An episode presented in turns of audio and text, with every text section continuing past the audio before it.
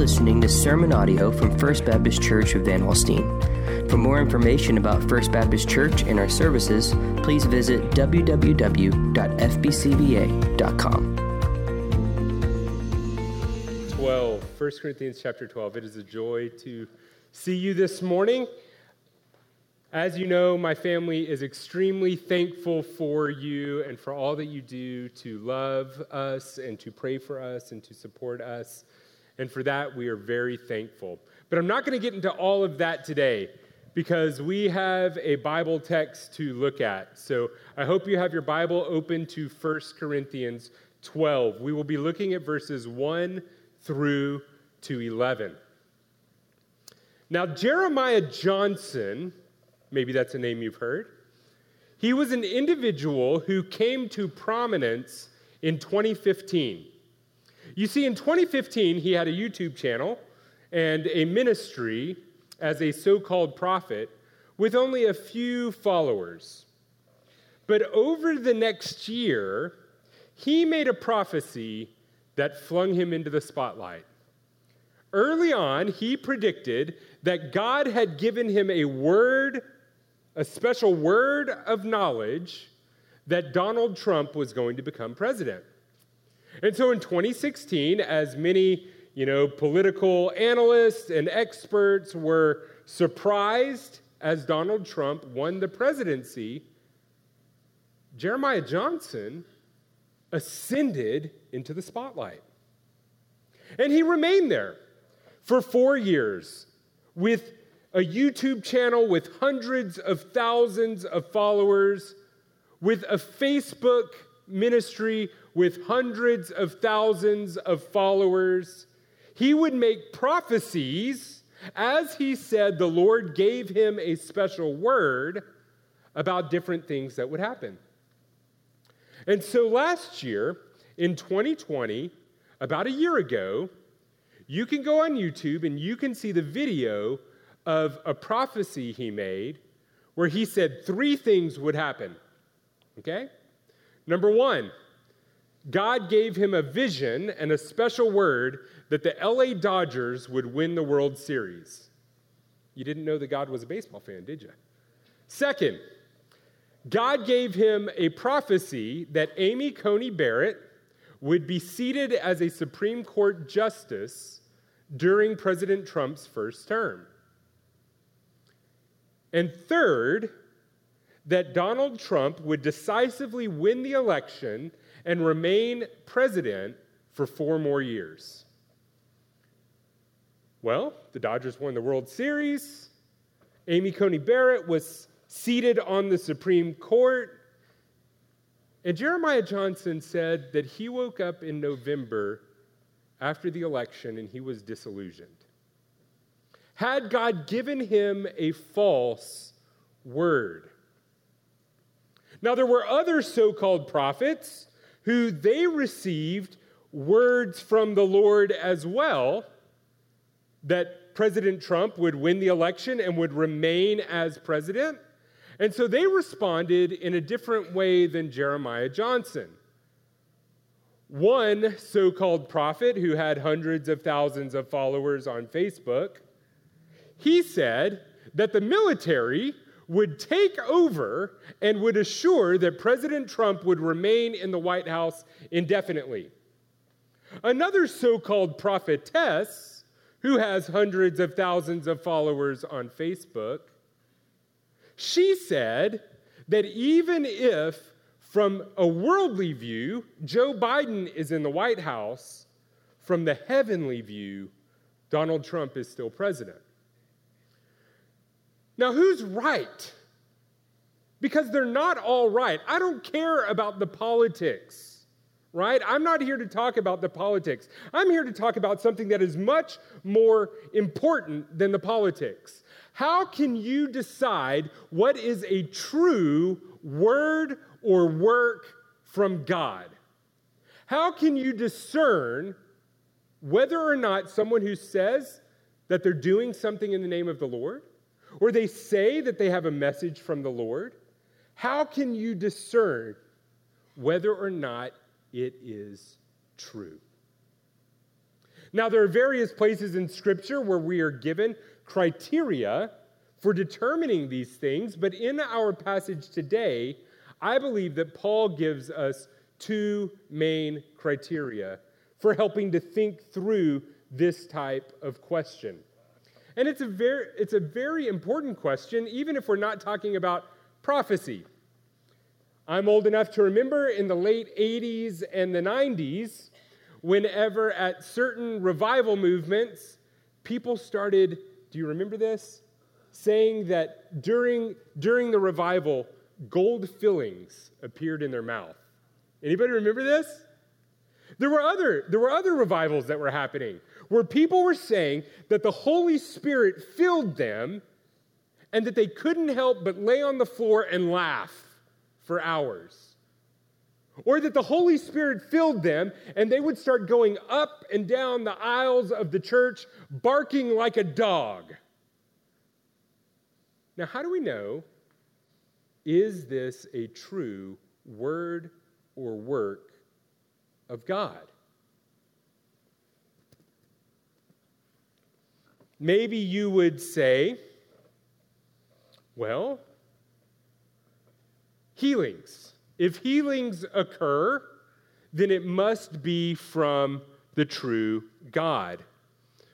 I can give you examples of Buddhist priests who will tell you all of the healings that have happened in their ministry. Down in Plano at Parker and Independence, there is a temple to Sai Baba. Sai Baba, at his death, had over a million followers in India and claimed thousands of miracles. Maybe you would say, well, speaking in tongues is clear evidence of the Spirit at work. And so, if they're speaking in tongues, then we should trust that this is true. I can take you to villages in Indonesia where there are Muslims who speak in tongues. How can we determine whether a word or work is truly from God? I think our passage gives us two criteria, and we see it right here in the text. Verses 1 through to 3 are the first main idea, and then verses 4 through to 11 are the second main idea. So let's get into the text. Let me read to us verses 1 through to 3, where we will see that the Spirit's work exalts Jesus. Let me read this. I'm reading out of the NIV. Now, about the gifts of the Spirit, brothers and sisters, I do not want you to be uninformed.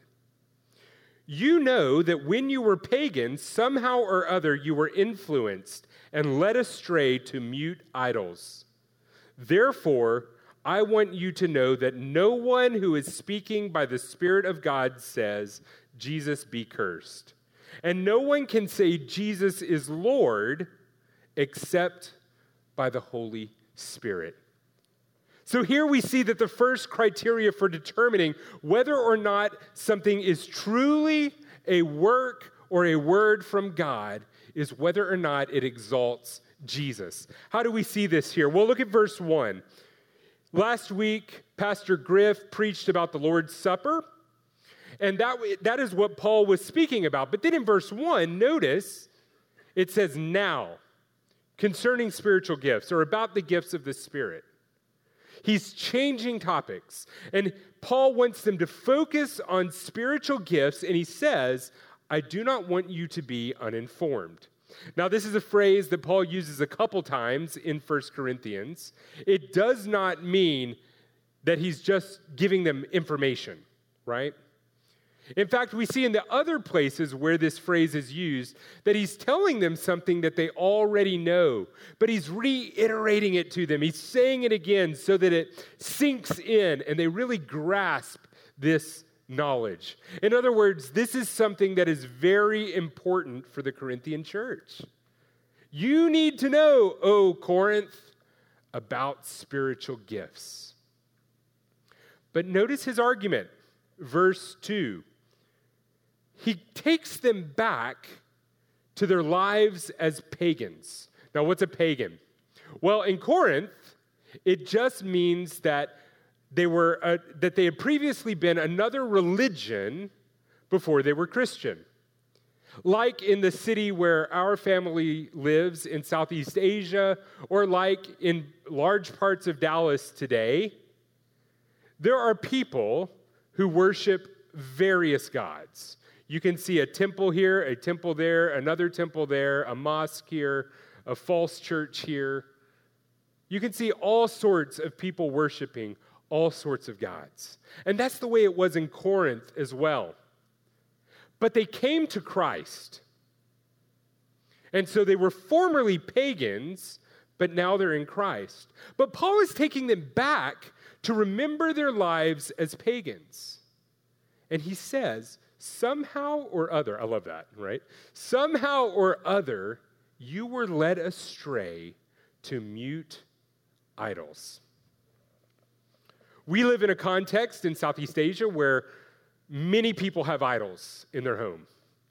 Many people, you walk into their house, and the first thing you see is an altar with an ancestral tablet on top so that uh, people can pray to their ancestors, usually some form of incense around it to offer up prayers. And then they'll have various gods or goddess statues around the altar. Now, what's interesting is that those idols didn't walk up and sit on top of that altar by themselves. Somebody had to craft that idol, they had to make it, they had to paint it, they had to take it, they had to purchase it, they had to set it up on that altar because it's lifeless. It doesn't speak, it can't do anything. It is a mute idol. But what Paul is saying here in verse 2 is there's something that happened. There's somehow or some way that you were led astray even to mute idols who don't have a message, who don't have a word. So, what was it? I think, based on the context of this passage, that it was most likely some of the things that Paul lists later on. Maybe it was a priest claiming a word of knowledge. Maybe it was someone claiming a healing in the name of that idol. Maybe it was someone speaking in tongues and saying that that came about because of the power of that idol. And so somehow or other, they were led astray. But notice verse 3. Verse 3 is where it builds to, and that's why it begins with that very important biblical word, therefore. Therefore, I want you to know that no one who is speaking by the Spirit of God says, Jesus be cursed. And then he's going to flip it around and focus on Jesus as Lord. But first, let's talk about that phrase, Jesus be cursed. Why would he say that? Some people say that Paul is just using rhetoric here. He's saying, you know, nobody, even if somebody were to possibly think of you know, someone saying, Jesus be cursed, there's no way that that could ever come about by the Holy Spirit. So maybe it's just rhetoric. I don't think that's likely. I think there were actually people saying Jesus is cursed. Now, who are the possibilities? Well, a number of scholars think that in this verse you have a picture of Jews who they hear about the Messiah and they reject Jesus as the Messiah. And they say, Stay away from those Christians over there. Jesus is cursed. But another option, and I think this one is quite interesting, is that these are Christians or so called Christians who are being asked to worship the Caesars. You see, this is in Corinth.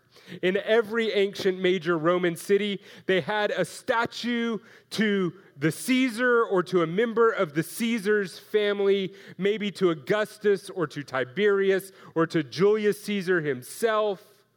And they would be asked as political patriotism, as nationalism, to go to this statue, to offer incense, and to say two words Kaiser kurios. Caesar is Lord.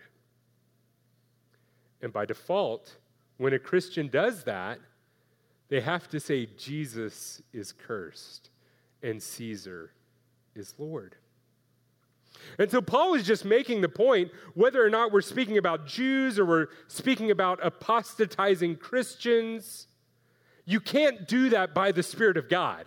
God's Spirit is never going to motivate someone to say, Jesus is cursed. Instead, and he flips it around, second half of verse 3, look at it. No one can say Jesus is Lord except by the Holy Spirit. Such a powerful verse. Now, what Paul is talking about here is not just someone who, based on their culture or nominally, calls themselves a Christian and says, oh, yeah, yeah, Jesus is Lord, right? He's talking about serious, authentic faith. Think about what this meant in Corinth. If you said Jesus is Lord, you are saying that Caesar is not. You're making a very strong political statement. And this is the very most basic Christian belief and statement. In the country where we live, we have been under lockdown like you can't even imagine since last March, right? Our church has only been able to meet in person for six weeks. And I praise God because there were two weeks back in April whenever we were allowed to meet together. And one of those Sundays, we had a baptism service. And it was awesome. Three people got baptized, one of which is my beloved daughter, Abby. And I got into the kiddie pool because that's how we roll. And Abby got in the water with me. And I asked her three questions. First question do you confess with your mouth that Jesus is Lord? Basic Christian belief. Number two, do you believe in your heart that God raised him from the dead? It's not just something you say, this is something you believe in your heart. Third question, and this is one that I, that I ask to kind of reiterate that first question. If people were to come along and were to take away everything you own and everything you love, and were to harm the people that you love, and were to even harm you, would you still follow Jesus? And praise God, she said yes. And so I baptized her as my sister in Christ. That's the type of commitment that Paul is speaking about here. By saying Jesus is Lord in first century Corinth, you are saying, whatever else that I used to worship, whatever else that used to be my Lord, is no longer my Lord. Another lady that we baptized on that day, she is, from her understanding, the first Christian from her village. She comes from a religion where conversion is, if not illegal, it is condemned by family members. For her to follow Christ is, in effect, to say, I'm setting my family, my heritage, and even some aspects of my culture behind. Because Jesus is Lord. And what it says here is that nobody can make that type of commitment apart from the Holy Spirit. You see, a true spirit filled word or work will always exalt Jesus. And so, the first criteria that we need to ask whenever we're trying to discern whether or not this is a true word and work of God, the first criteria is does this exalt Jesus? Because there are all sorts of words from God that you will find on YouTube or on Facebook or where we live on WhatsApp messages that they don't exalt Jesus. They exalt politics or they exalt some so called prophet or they exalt some big name celebrity pastor. But the question you need to ask to be a discerning Christian is Does this word or work exalt Jesus? If it does, then stay open to it. If it doesn't, cast it aside.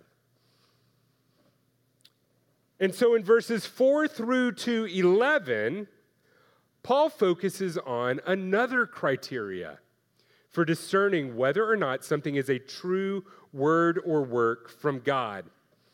Let me read these verses to us, beginning in verse 4.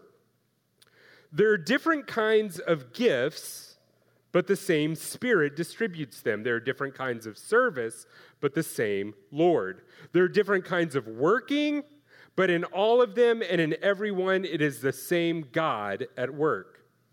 Now, to each one, the manifestation of the Spirit is given for the common good. To one, there is given through the Spirit a message of wisdom, to another, a message of knowledge by means of the same Spirit, to another, faith by the same Spirit, to another, gifts of healing by that one Spirit, to another, miraculous powers, to another, prophecy, to another, distinguishing between spirits, to another, speaking in different kinds of tongues, and to still another, the interpretation of tongues. All these are the work of one and the same Spirit. And he distributes them to each one just as he determines. Now, in this second section, I think we actually have three subsections. Verses four through to six are clearly the first section. Notice the pattern different kinds of gifts, same Spirit. Different kinds of service, same Lord different kinds of working, same God. Now, notice those three words Spirit, Lord, God. Spirit, Son, Father. We see here that our triune God, the one God who is Father, Son, and Spirit, he equips the church with different kinds of gifts, with different kinds of workings, with different kinds of service. But the point that Paul is making in verses 4 through to 6 is that they all originate back with that one God. And so the source of these various types of gifts in the church is the triune God. But let's look at verses 8 through to 11. We'll come back to 7 in a minute.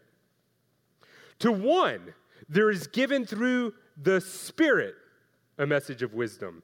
Notice that phrase by means of the same Spirit. By the same Spirit. By that one Spirit. And in verse 11, all these are the work of the one and the same Spirit. In these verses, Paul specifies various types of gifts. Now, these are not all of the spiritual gifts. And we could ask questions about whether or not all of these gifts that are listed here are still functioning in the church today. But we're not going to. I'm going to leave that for Pastor Mike. Instead, I want us to see what Paul is trying to say. Paul's not focused on that question. Paul is focused on how each of these gifts, though unique, how each of them come from the same Spirit. So in verses four through to six, we have the broad categories different workings, different gifts, different services. And in verses 8 through 11, we have these individual gifts word of wisdom, word of knowledge, prophecy, faith, miraculous powers, healing, and so on and so forth. But all come from the same Spirit. Same idea. But I want to highlight one other thing in verses 8 through to 11. Two phrases. One phrase appears in verse 11. It's also in verse 7, which we'll come to in a minute. It says, to each one. What this means is that God's Spirit distributes as He chooses a spiritual gift to each one. To every believer in Christ who is a member in the church, a spiritual gift is given. Maybe more than one, but definitely one. And so there is no believer in Christ who is filled with his spirit who does not have a spiritual gift to use. But I want to point out another phrase. Notice verses 8 through to 10. To one, a word of knowledge. To one, a word of wisdom. To one, not everyone has the same gift. Now, there are a couple of things that we could think about in relation to these two words. On the one hand, like I said, every member of the body of Christ has a spiritual gift that they can use. But since we do not have the same spiritual gift, and since it is the Spirit of God who determines who receives what, you and I have no reason to boast. Yeah, you have that gift. That's pretty cool, but I have this gift. There's none of that in God's kingdom, there's none of that in the church. God has equipped each of us as God has sovereignly chosen for his purposes, for the church. There's not one that's greater than the other. Of course, Paul says later on, we should pursue certain spiritual gifts, but he never says that one gift is more important than another gift. They're all important for the church. And I think that this is a key idea. You see, you and I, we all know the Great Commission, right? Matthew 28, 18 to 20, go ye therefore into all the world and what? Oh, I thought we all knew it. Make disciples, right? Make disciples. What do we think of whenever we hear that verse? If you're like most people, you think of someone going outside or maybe going to another culture and speaking to people who don't know Jesus, sharing the gospel with them, and if they put their trust in Christ, then maybe studying with them, reading the Bible with them, making a disciple of them. But I want to clarify something based on this verse and some other verses. No individual can make a mature disciple of another individual. It is the church that makes disciples. Why do I say that? Because I know I don't have every spiritual gift. In fact, based on this passage, I know that you don't have spirit, every spiritual gift. I know that you don't have every calling. I know that I don't have every calling, but I know that in a church, you have pastors and deacons and evangelists. I know that in a church, you have people with various gifts. I know that in a church, you have people who have various skills and qualifications so that coming together as a church, we can use those gifts and we can use those callings to make someone mature in Christ. It takes a church to make disciples. And so I mentioned verses 4 through to 6, and I mentioned how verses 8 through to 11 have the same idea, but I didn't talk about verse 7. This is the key verse. One well known scholar of 1 Corinthians, Gordon Fee, actually says this is the key verse for understanding all of chapter 12 through to 14. And it says this Now to each one, the manifestation of the Spirit is given for the common good. The Spirit's work serves the common good. Various gifts, one God. Various individual gifts, one Spirit. And all of these gifts, no matter what they look like, are for the common good. That is the key idea. That is the key verse that is here. This word, common good, it regularly appears in First Corinthians and is often translated beneficial. But I want us to look at one verse where it appears. Flip back to chapter 10, verse 33. Paul says this, beginning in the second half of the verse For I am not seeking my own good, but the good of many that's the word, the common good. But the good of many, so that they may be saved. Follow my example as I follow the example of Christ. The second criteria for determining whether or not a word or a work is truly from God is to ask the question Does it serve the common good? And in the context of 1 Corinthians, the common good that is being emphasized here is the church, right? Does it serve the church? You see, if someone claims that they have a special word from God and all it does is build up a massive YouTube subscriber following, does it serve the church or does it serve that individual? If I could write a thousand books, but it's not for the common good, who am I serving? And so the two criteria that I think that Paul wants us to see in these verses are whenever you hear of various gifts, whenever you hear of various healings or speaking in tongues or these things, and they might have formerly led you away to worship false idols, if you want to discern, is this a true word or work from God? First ask does it exalt Jesus? And then ask, does it serve the common good? Verse 3 and verse 7. Now, another question that might come to your mind is how do we respond to the gracious gifts that God has given us? I'm in a wonderful biblical theology group. I get together with some brothers and sisters who are pastors and church leaders one guy is from Iran, one guy is from China, the rest of the group is from Southeast Asia.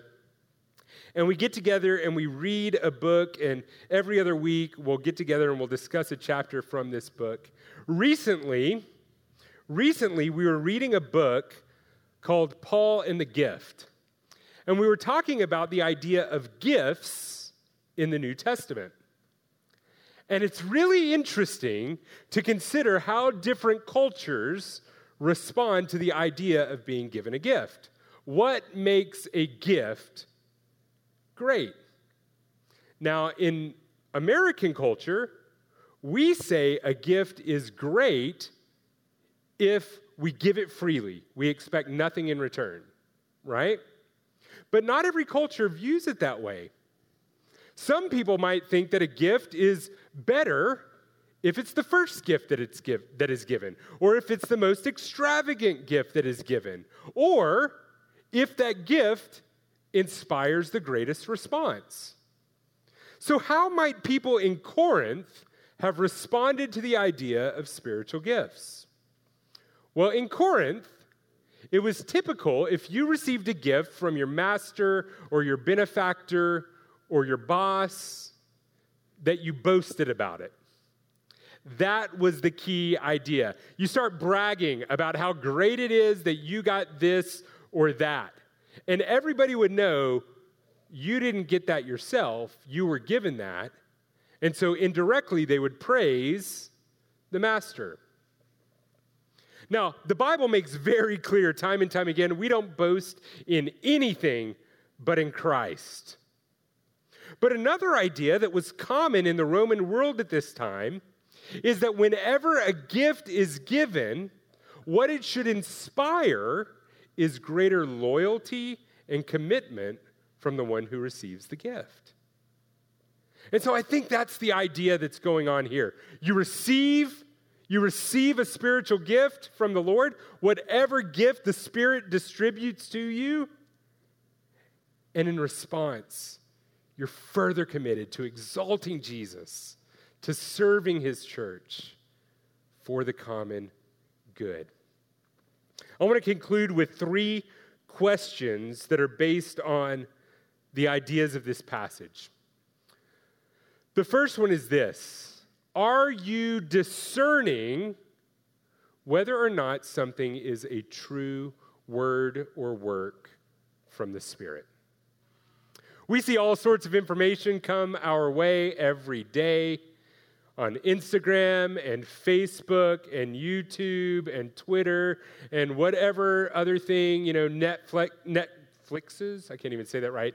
Next suggestion, or you know what Disney Plus thinks our kids should watch next, or all sorts of information. Are you discerning whether the things that come your way through social media or through other avenues from a friend or from a story you've heard? Are you discerning? Is this a true word and work from God? The first two questions to ask Does it exalt Jesus? Does it serve the common good? Now, there are other criteria. A good one is Does it agree with Scripture, right? I mean, obviously, it wouldn't exalt Jesus and contradict Jesus' word, right? And so we need to make sure that we're saturated with Scripture, that we understand God's Word so that we can discern these things. But the questions that Paul wants us to ask in 1 Corinthians 12 does it exalt Jesus? Does it serve the common good? But a second question that I want us to ask is Are you exercising the spiritual gift that you've been given? It is shameful that many churches look just like the corporate world, where 20% of the people do 80% of the work. That's shameful. And why is that shameful? Because every single one of us, if we are in Christ, have been given a spiritual gift that we are to use for the common good within the body of Christ. And so that means you, every single one of you, has a gift that you can use and should use regularly for the body of Christ. And so, are you using it? Have you discerned from Scripture what that spiritual gift is? And are you able to use it in a way that doesn't create disunity, but brings the church together? So that together, through exercising our spiritual gifts, we might help one another become mature in Christ. We might spur one another on to good works. But third, and this is by far the most important question are you filled with the Spirit? Now, by wording it that way, you might think I'm asking you a charismatic question, but I'm not. We're Baptist. And so we believe that at the moment that you trust in Christ, God's Holy Spirit comes to live in you and dwell in you and lead you to all truth. And so the question that I'm really asking is Are you a Christian? There is no more important question you can ever ask.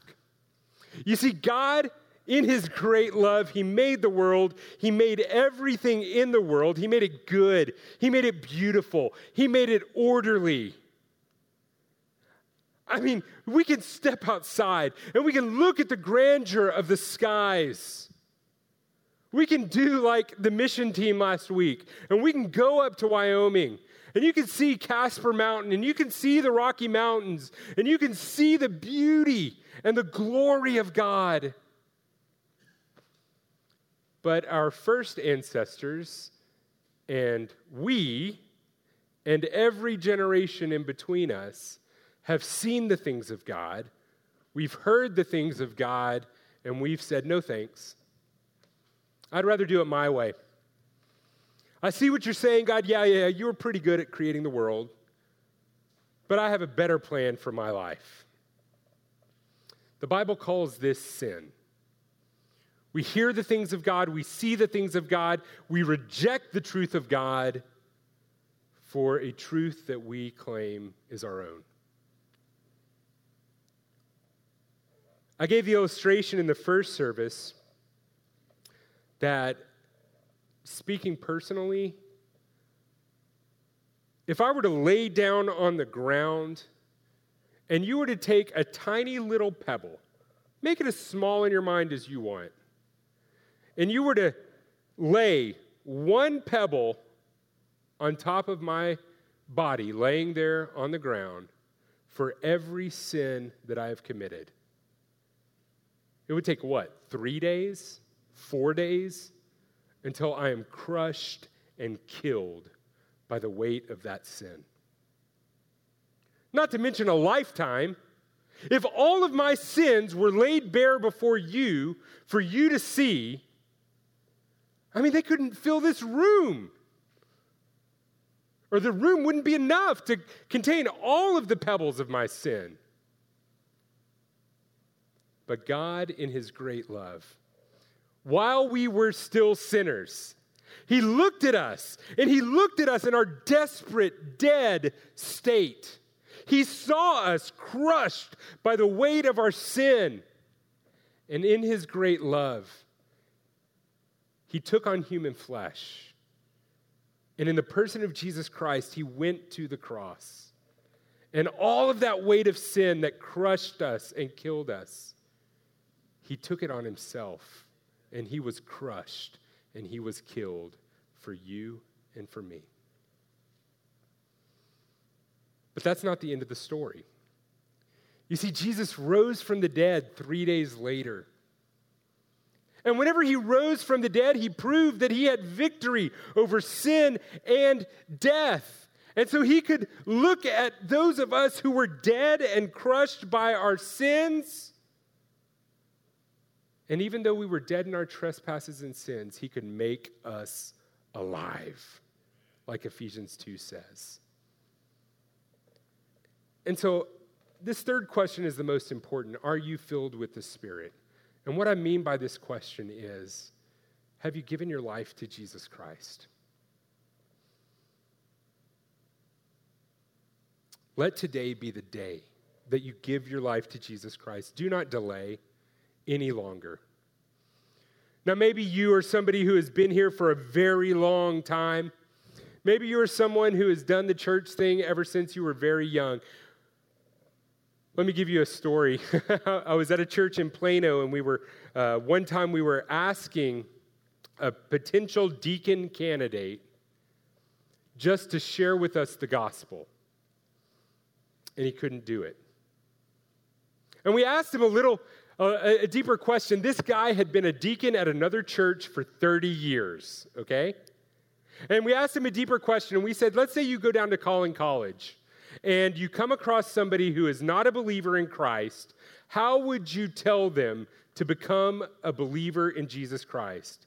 He said, Well, I'd tell them, you know, try to live a good life, be a good American.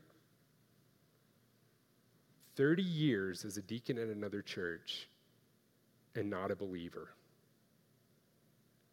Is that you? Ask yourself that question. Have I truly given my life to Christ? And if you have given your life to Christ, then rejoice. And take that spiritual gift or those spiritual gifts God has given you and use them for the sake of our church to exalt Jesus for the common good. Thank you for listening to this message from First Baptist Church of Van Alstyne. For more information about our church, visit www.fbcva.com.